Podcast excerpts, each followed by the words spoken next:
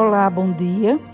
Aqui é Valdilete Sotero e este é o devocional da família Ibai, a Igreja Batista Avenida dos Estados, em Curitiba, Paraná. Hoje é segunda-feira, dia 7 de março de 2022. Nesta semana, com as nossas meditações, queremos honrar as mulheres de um modo especial.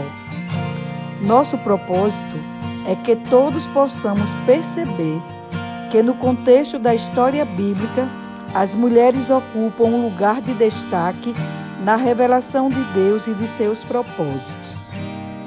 O texto da nossa meditação de hoje está no Evangelho de Lucas 1, 26 a 33. No sexto mês, Deus enviou o anjo Gabriel a Nazaré, cidade da Galileia, a uma virgem prometida em casamento a certo homem chamado José, descendente de Davi. O nome da virgem era Maria.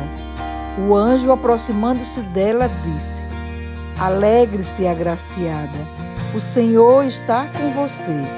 Maria ficou perturbada com essas palavras, pensando no que poderia significar esta saudação. Mas o anjo lhe disse: Não tenha medo, Maria. Você foi agraciada por Deus. Você ficará grávida e dará à luz um filho, e lhe porá o nome de Jesus. Ele será grande e será chamado Filho do Altíssimo. O Senhor Deus lhe dará o trono de seu pai Davi, e ele reinará para sempre sobre o povo de Jacó. Seu reino jamais terá fim. Quando Deus planejou revelar-se ao mundo de forma extraordinária através de Jesus, ele enviou um anjo para falar com uma mulher chamada Maria. A mensagem que o anjo trouxe do céu era que ela, Maria, seria na terra a mãe do Salvador, Jesus, o Filho de Deus.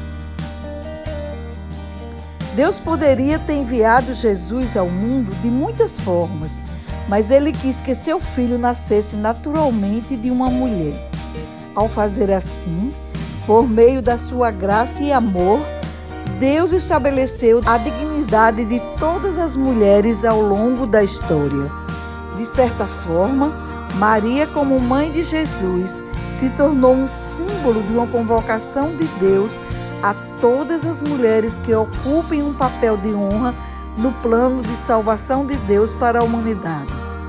No reino de Deus não cabe distinção de quem é mais forte ou mais necessário, pois todos e todas são igualmente chamados e chamadas a viver em suas vidas para o louvor da glória de Deus.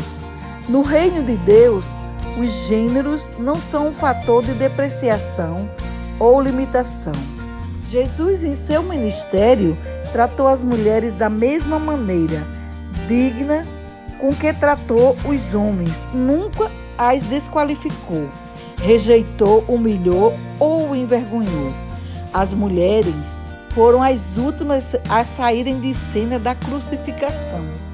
As mulheres foram também as primeiras a visitar a sepultura de onde Jesus havia ressuscitado. E foram as vozes femininas das mulheres as primeiras a proclamarem as boas novas ao mundo. Que hoje o exemplo de Maria seja uma inspiração para que possamos respeitar mais a dignidade das mulheres e também para que possamos servir ao Senhor, cooperando com seus propósitos de salvação para este mundo. Tenham todos um bom dia.